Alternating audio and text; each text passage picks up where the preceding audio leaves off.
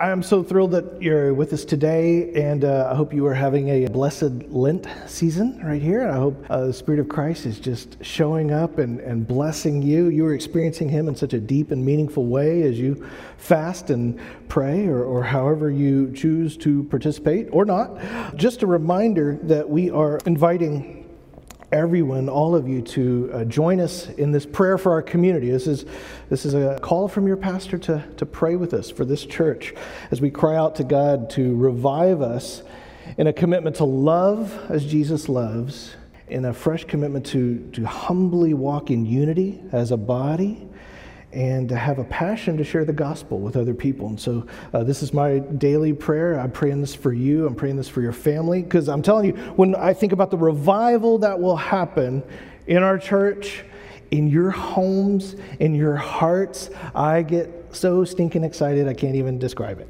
So, this is the prayer. Amen. Uh, we are in week three of our series, Road to Resurrection. We're praying for revival. See, this is a little, this is a little double entendre, it's a little, a little pun. Road to Resurrection is not just the resurrection of Jesus that we're going to celebrate on Easter. This is also the road to our resurrection, our revival that we are looking at here. If you're new with us, we've been exploring the book of Mark and what it means to follow Jesus. No, that sounds super basic, right? But shockingly, how uh, Christians talk about following Jesus isn't always the way that Jesus talks about following Jesus. And so we kind of just decided let's go back to the source material here and reframe the whole conversation how Jesus frames it. This idea of a follower of Jesus, in the, in the Bible, it uses the term disciple. And a disciple is somebody that in Jesus' day, a rabbi would, would come to people and he would call a new disciple by saying, Follow me. So Jesus is using a, a, very traditional rabbinic call, follow me. And the idea was that as a disciple, you would follow that rabbi so closely. Emulating every little part of his life, yet you would eat together, you would, you would serve together, you would celebrate together, you'd celebrate the Sabbath together. And that the goal was to become so much like your rabbi, so much so that there's this ancient uh, rabbinic blessing that would go something like this May you be covered in the dust of your rabbi. So that's what, how you would bless each other. May you be covered in the dust of your rabbi. And the idea was that you were following so closely that when he would walk, that he would kick up the dirt with his sandals, and, and that you would get dusty in all the most wonderful ways. Amen? So may we get covered in that dust of Jesus as we're walking. So today, if you have a Bible or an app or whatever you like to use so you can read along with us, we're going to go to Mark chapter 4 chapter 4 we're going to look at a lot of different scriptures and you don't i'm going to bounce around pretty fast so you don't have to go to all those scriptures with me if you don't want to but mark chapter 4 is kind of our home base um, uh, this is a pretty well worn passage if you've been a church person for very long. Uh, you've probably heard this parable, but again, there's always another layer to these things when we hear these things. So we never want to approach the text like we just know it, okay? We always want to approach Scripture curiously and ask the Holy Spirit. Because I'm telling you what, Jesus is far more subversive and radical and beautiful. Am I right, Daniel? Oh man, than we can we can even imagine. Okay, so here we go. Mark chapter 4, starting verse 1. Again, Jesus began to teach by the lake, and so the crowd gathered around him. It was so large that he got into a boat and he sat it out on the lake, and when all the people were along the shore at the water's edge, he taught them many things by parables, and in his teaching he said, Listen, a farmer went out to sow his seed. Now, we're all Texans, so we know all about farming, all right? So we know how farmers go. Uh, I'm sure you know. So, verse 4. He says, As he was scattering the seed, some fell along the path. This is the hardened path, like where people have been walking. And all the birds came and ate it up. Some fell on rocky places where it didn't have much soil. It sprang up quickly, but the soil was shallow. And when the sun came up, the plants were scorched and they withered because they had no root. Other seed fell among thorns which grew up and choked the plant, so they did not bear grain. And still other seed fell among fell on good soil, and it came up, grew, and produced a crop, some multiplying 30, some 60, some 100 times.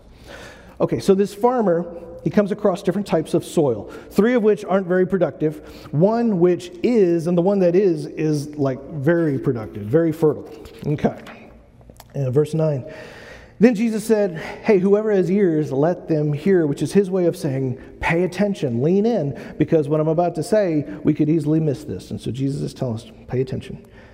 He says, Then when Jesus was alone, the 12 and the others around him asked about the parable. Okay. So this is this is super important, guys, over here. Jesus looks at these, the 12 and the others, and he says, verse 11, where are we? Oh, sorry, still in that one. Um, he says, The secret of the kingdom has been given to you. But to those on the outside, everything is said in parables. So, Jesus here in this uh, talk, he's, he's just distinguishing between outsiders and insiders. And he's saying that the 12 and the others that he's talking to are kind of like the insiders, but to the outsiders, he, he speaks in parables. And then notice why. He quotes from Isaiah 6.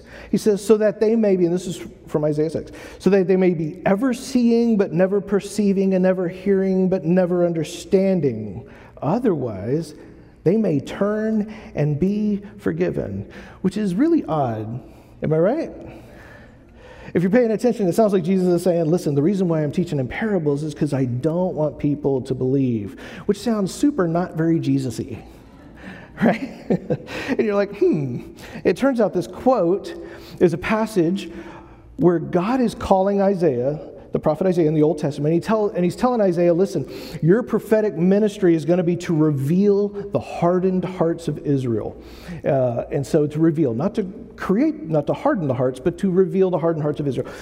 So it's interesting that Jesus pulls in this quote right here because it sounds like he's, uh, at first it's like, okay, wow, God's going to, he's just going to reveal the hardened hearts of Israel. But then there's this bit at the end where it sounds like he doesn't really want people to get it. That's, that's odd. In verse 13, Jesus said to the disciples, don't you understand this parable? How then will you understand any parable? Which reveals to us this is a keystone parable.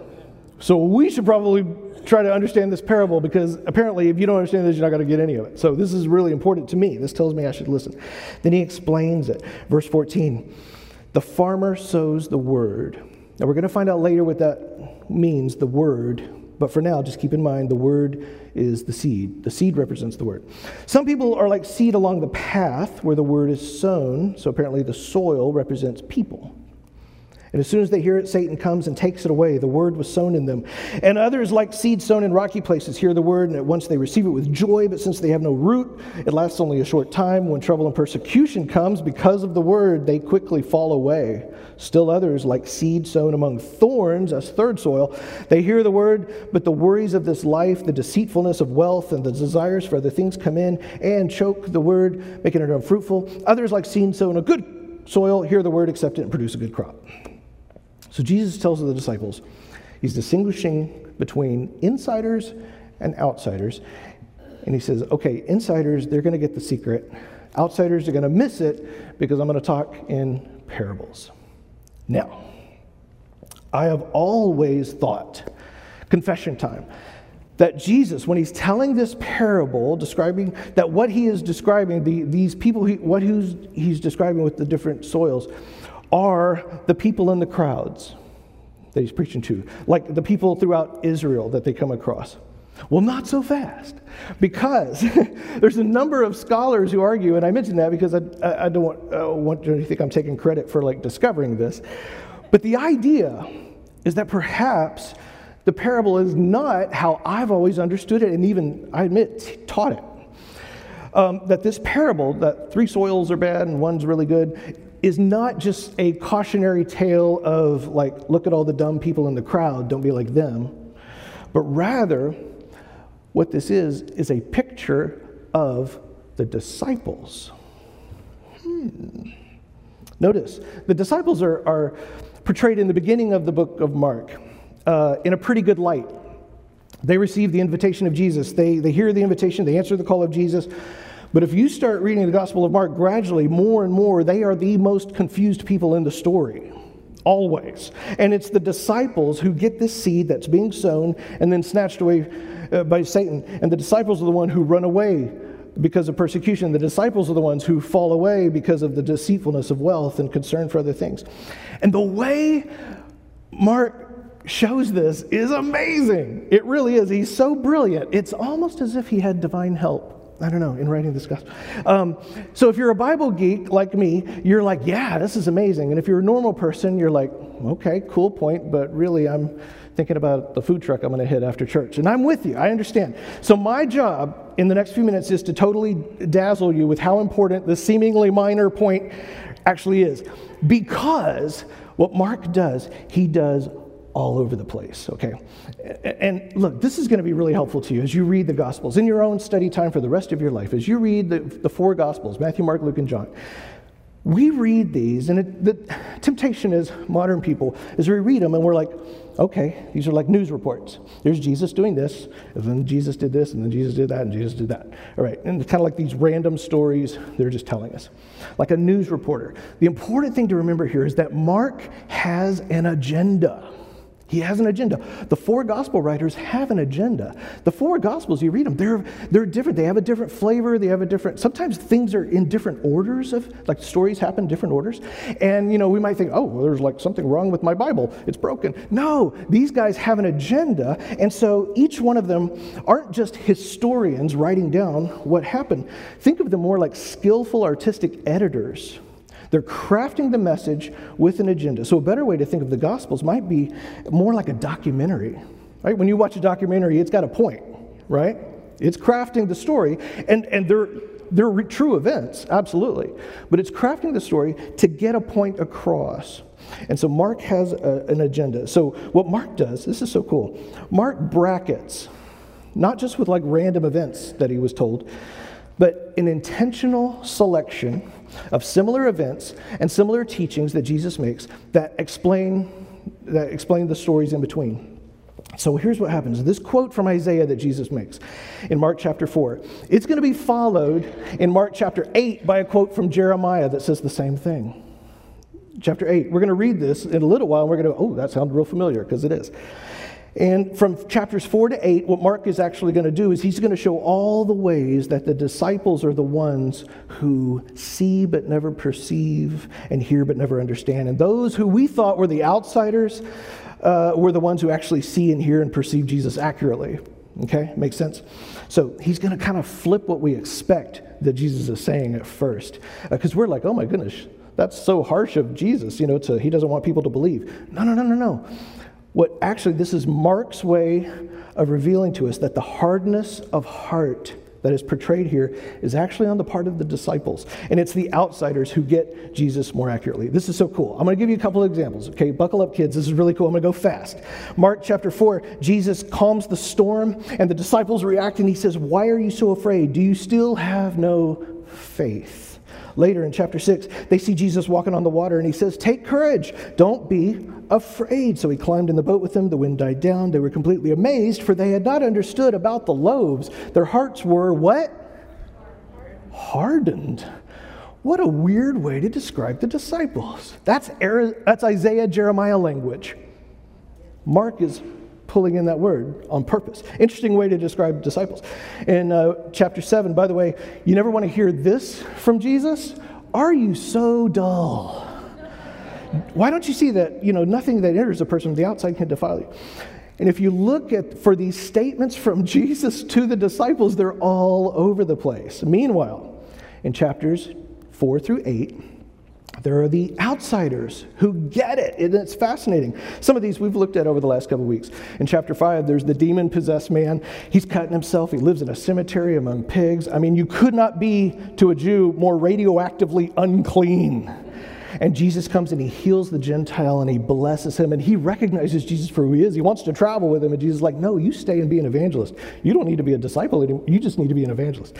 And then he comes across a man named J- J- Jairus. I hate this word so much all the time. Jairus, maybe? The synagogue leader who he has a daughter who has died and he begs Jesus, Would you heal my daughter? And so there's here's an outsider who immediately recognizes, he responds to Jesus. Jesus immediately responds to him. He takes the little girl by the hand and says to her, Little girl, I say to you, get up. And immediately the girl stood up, walked around. In chapter 5, we looked at this story. The woman with the issue of blood interrupts the whole uh, dead girl story and touches the hem of Jesus. And Jesus is like, Daughter, your faith has healed you, and go in peace, be freed from your suffering. Chapter 7, this is interesting. This woman it, basically, she is a, a mixed race Gentile woman with a demon possessed daughter. You could not get like more sort of in Jewish culture radioactively unclean than this. This in, in first century uh, Near East, this is not what you want on your LinkedIn profile. Like like mixed race Gentile woman with a demon possessed daughter, and um, and and so she comes in. She has this conversation with Jesus, and Jesus is so impressed by her faith and her insight, what she gets. He heals her daughter. Meanwhile, the further we read along, and all these stories sprinkled throughout, the disciples' hearts are growing harder uh, as the story progresses. And there's, there's all these outsiders who are these unclean, demon possessed people who are literally seeing and recognizing Jesus. And that's the point of this section. And Mark does these little brackets. He does another one that we'll look at in another week. But this is amazing. It's the point that there are these people who should recognize Jesus and they don't, and the ones who shouldn't do. And this all comes to a head in chapter 8. This is the other end of the bracket. So in chapter 8, Jesus is uh, he's at the tail end of two huge miraculous feedings, the 5,000 and the 4,000. And these are like really profound lessons that the disciples seem to miss. And this is the culmination of this whole section. So he gathers the disciples after they have fed the 4,000. And he says this in chapter 8. Listen, guys, be careful of the yeast of the Pharisees. Now, if you watch uh, cooking videos on uh, Instagram like I do, or you were homeschooled and you know this kind of stuff and you sewed your own clothes, uh, you know that yeast is something you put into bread to make it rise. But in biblical terms, it was also used metaphorically to talk about something that infects everything else. And so here Jesus is using this metaphorically. Saying, watch out for the yeast of the Pharisees, which is hypocrisy, because just a little bit of hypocrisy is just going to ruin your whole life. I was homeschooled, by the way. I'm not making fun of homeschool people. The disciples, so Jesus tells us, what do the disciples do? They misunderstand. Shocker. Uh, and then they discuss it among themselves. And they're like, okay, well, Jesus must have been saying this because we didn't have any bread yesterday to feed the people. And Jesus, um, aware of their discussion, Jesus asked them, Why are you still talking about having no bread? You could just hear his like face plant, right? Do you still, and this is a quote from Jeremiah, not see or understand? Are your hearts hardened? Do you have eyes but fail to see and ears but fail to hear? And now Jesus brings full circle this whole seeing, not seeing, hardened hearts full thing, full circle. Uh, because he, and, he, and, and, and because sure enough, we've seen the disciples kind of unravel over the four chapters. Insiders are getting it left and right. Uh, and, and he finally looks at them and he spells out really clearly who the four soils really represent them. Them. And the disciples are still struggling with who Jesus is and what he's done. And the word that Jesus has been sowing, it has not taken root in them. Now, one more passage to look at so we can make sense of all this. Later, after this episode, Jesus and the disciples go to a village. Verse 29, Jesus asked them a famous question that we, we looked at last week. Okay, what about you guys? Who do you say that I am? What about you guys? Because, you know, there's lots of people who are still unclear about who Jesus is. Even his own family, remember, they think he's crazy. That's about as insider as you get, and they don't get it. Right? And Peter answers, You are the Messiah. And we think, Yes, Peter's got it. Finally, this is awesome. They totally understand perfect. Praise the Lord for Peter. Yes, let's give Peter a big hand. And then, verse 31 Jesus began to teach them that the Son of Man, that's his title for himself, the Son of Man must suffer many things and be rejected by the elders, the chief priests, and the teachers of the law, that he must be killed, and after three days rise again. Now we hear that and we're like, yeah, that's Good Friday and Easter. Yeah, that's, that's it's part of a really cool story. But for them, Jesus was a king. That's what Messiah meant. As we all know, kings don't get crucified. The most degrading, unspeakable form of death they could conceive of back then. They don't go to the capital of the nation and immediately get put to death in some torturous way. Kings don't get executed just when they're about to take the throne. But Jesus spoke plainly about this. And then Peter took him aside and what? Rebuked him. Peter. Oh man. Why? Because that's not how these things are supposed to go. Peter's like, this is not what I signed up for, right?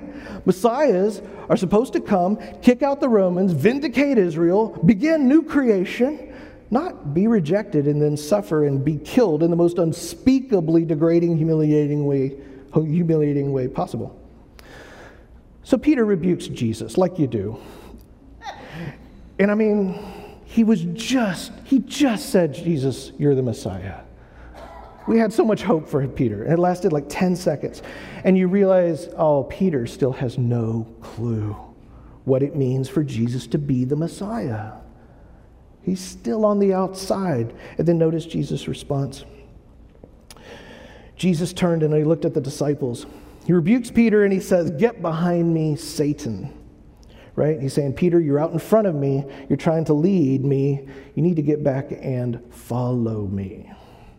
And he uses this word Satan. It's hasatan in the original. It's the word for adversary. It's, it's actually a, not a name, but a title. This Satan.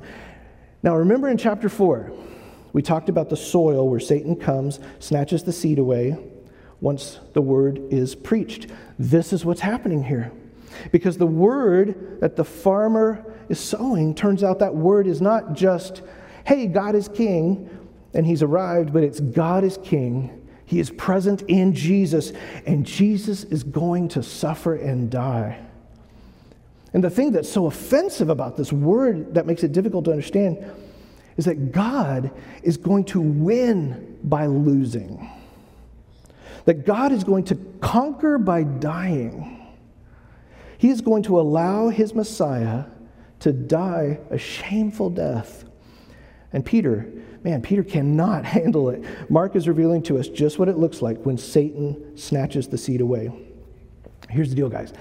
See, Satan, actually, if you read the whole story, he is fine with Jesus being king. He is, just as long as Jesus didn't go to the cross first. That's what the temptations were all about. Remember the temptations, the 40 days? That's what Lent is all about. Those 40 days Jesus spent in the wilderness being tempted by Satan was trying to tempt him with what? Power right? G- Satan's telling Jesus, you can have all the power you want. Okay, Jesus, let's admit it. You're the Son of God. All right, yeah, you're, you're great. You're going to win. But take the throne by force, right, Jesus? That way, when your followers emulate you, they'll look just like the world does. Have all the power, Satan's saying. Have all the power. Just whatever you do, don't do it by modeling love and sacrifice. Please. And here, Jesus is insisting he has to suffer first. And the disciples are like, no stinking way. That's the hardness of their hearts. And Jesus looks at them and he says, You do not have in mind the concerns of God, but merely human concerns. Human concerns. He doesn't even call it evil concerns, he says human concerns, right? That's what all of us are tempted with every single day human concerns. Are you with me so far? All right, hang with me. For, we're almost done, kids, but there, this has all been building to this text, so I need you to just come back just for a second. Here we go.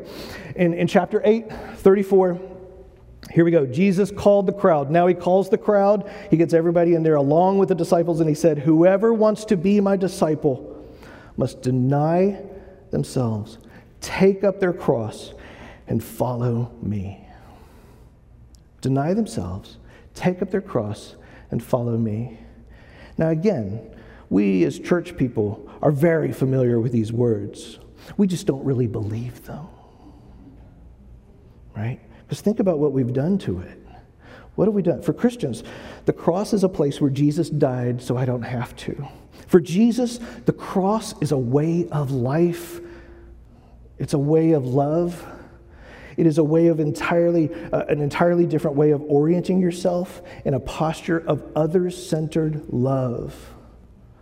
And we, we parade around this symbol up on our wall, right? It's like a decoration on our wall. It's a symbol of Roman torture. We put it on our jewelry, it's on our bumper stickers. And we see that cross in the wall, and we think, yeah, yeah, that's, that's where Jesus died. Thanks, Jesus, right?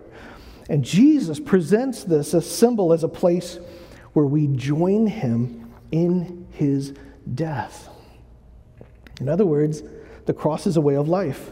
And what does that way of life consist of? Well, he tells us in the next verse whoever wants to save their life will lose it. And the word for lose here is actually the word for destroy, right? So whoever wants to save their life has to destroy it. But whoever destroys their life for me and for the sake of the gospel will save it. What good is it for someone to gain the whole world yet forfeit their soul? This is the part that's so offensive to the disciples. We can understand that because it's still offensive to Christians thousands of years later. People on crosses give up their rights. People on crosses relinquish their rights. They surrender their rights. They don't press for their rights. The cross is not a symbol of self promotion and, and glorification or self interest.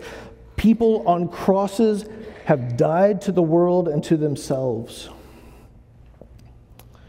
I know this is kind of a hard word, right? This is, this is tough and this is heavy and it's kind of like, Scott, you know, can we talk about the three ways to financial success or the four ways I could be a better parent? You know, think of that as after Easter. All right? That's, that, that's, that's later. We're in Lent. So I just encourage you right now don't run from this. Just embrace it. Lean in. Le- lean into the hard word. There's a reason why the, the church has these seasons, okay? That's really, I'm just talking you off the cuff here. This is just, we have these seasons for a reason, right? So that we understand there is a rich tapestry to this walk of Christ. Yes, there's, a, there's the life of faith and the life of healing and all this kind of stuff, but there is also the life of crucifixion. And so this is the season where we lean in and we let God just minister to us and work on us in the way that we need, right? And I'm telling you, Resurrection Sunday means something more than it's ever meant to you before when you do this, when you lean in. So we want to ask ourselves a couple of questions as we close this morning. First of all, do I have more in common with the disciples who thought they were insiders, but were actually really mentally stuck? They were on the outside of what Christ was all about. Or do I relate more to the outsiders in Jesus' day who were actually much more on the inside of what he was up to? And secondly, we could, we could reflect on this question What is it like to bear a cross and to die to oneself? I mean, if we join Jesus in his death, and I realize I know this kind of language can be abused for sure, but when I think about, guys, when I think about uh, how so much of my Christian experience was spent seeking the very things that Jesus said not to seek, following the very temptations that Jesus resisted, the temptations of power that he resisted. Why has so much of my Christian life been spent avoiding discomfort, avoiding suffering, avoiding persecution. And what popular Christian culture tells you is that the whole point of discipleship, the whole point of coming to, to a good church is because Jesus is going to help you be a better person, right? Jesus is going to help your marriage, he's going to help your business. And we sell Jesus like he's an add on product to some consumer thing, right? He's an add-on to some consumer product. We sell him like he's like he's an extended warranty for the car. Like your life is pretty good, but just add a little Jesus, it's like amazing. Right? And Jesus says, No, no, no, you don't understand. To follow me means I ascend my throne on a cross and I govern a kingdom defined by a cross. And everyone who is properly Christian bears their cross and follows me. His language, not mine. Now, does this have anything to do with Jesus' desire to bless you? No, he does, right? Does this have anything to do with his desire that your needs be met so you can be a blessing to others? Absolutely not. Does this have anything to do with God's desire to heal you and deliver you from bondage? No, He desires to heal you and deliver you from bondage. Does it have anything with His desire to fill you with His Spirit so that you can operate in spiritual gifts Absolutely not. In fact, I would say that you need those spiritual gifts in order to be able to do this, right? You're going to be a miserable person if you try to do all this in your own power, just as a human being, right? It's like, like Pastor was talking about earlier, right? You, we're not meant to just walk around and be like all mopey. Oh, I'm, I'm making this sacrifice, and look at me. I'm just so woe is me. No, no, no. He called us to live lives of joy and peace how do you think that's possible? He's also calling us to let go of the things of the world that causes stress and striving and all this kind of thing. Cross people are people who aren't fighting for their rights. They're not living in fear and paranoia. And if all of this that Jesus said is true, that we have died to the world and we stand to inherit all the things in the age to come, it's just so weird that we're so afraid, isn't it? It's so weird that we're so anxious. It's so weird that we spend our lives just obsessing and grasping after the things we don't have. And it's so weird that we constantly are making enemies of other people.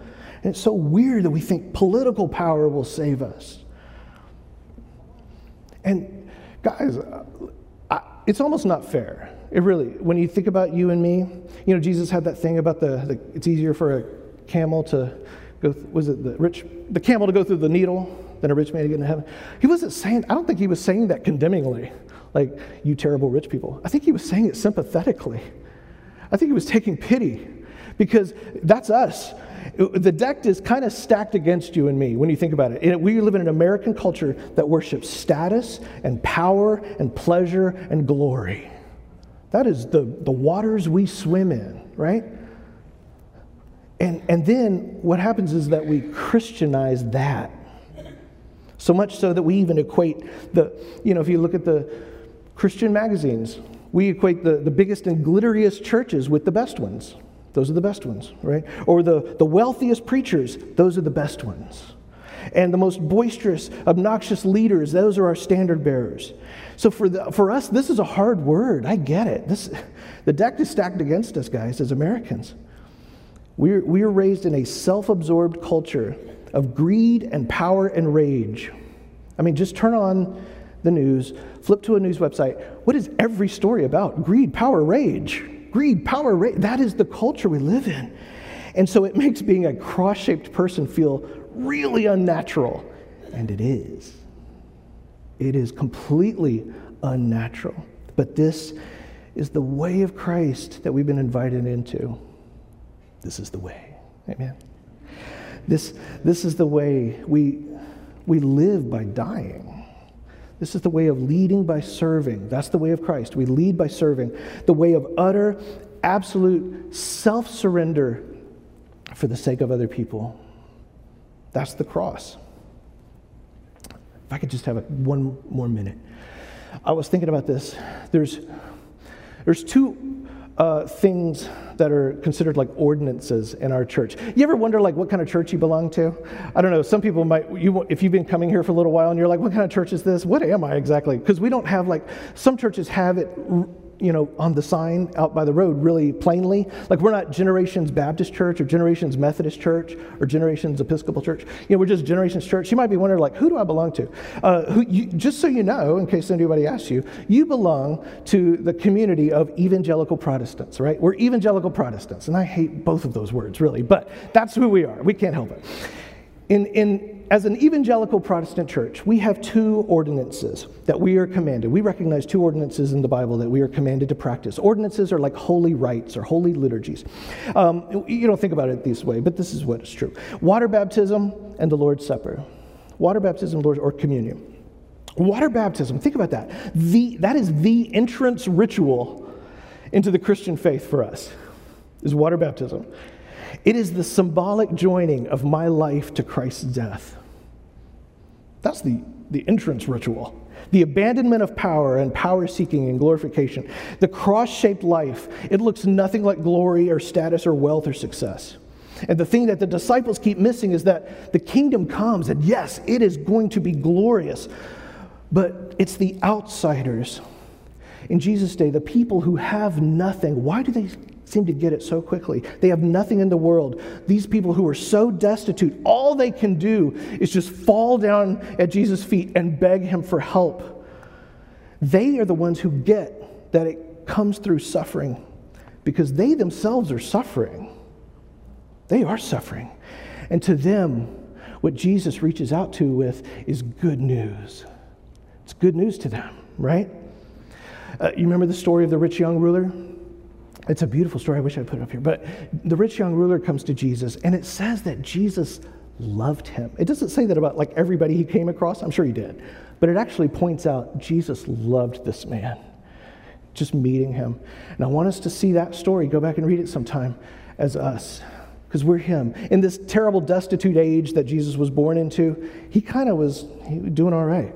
somehow he just fell into the right way. He, you know, he was, you know, we might say privileged. He had money, he had education, he was doing okay, rich young ruler. And Jesus, it says, loved him. And to him, it says the gospel was a major bummer in the Scott translation. He went away discouraged. He went away, he couldn't handle it. The Bible says that to those in power, to those who are in privilege, the cross is a stumbling block. But to the rest of the world, it is vindication. So, baptism, when we do water baptism, that is the place where we identify with the one who died for the sake of the world. And then what else do we practice? We practice communion, right? The Lord's Supper. Well, think about why. In a few weeks, it'll be Easter Sunday. Why, you, why is it that every Easter Sunday, as we celebrate resurrection, we take communion?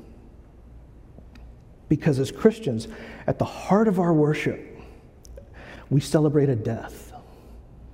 Think about that. That's, that's kind of weird. And I kind of never want to lose or forget how weird that is.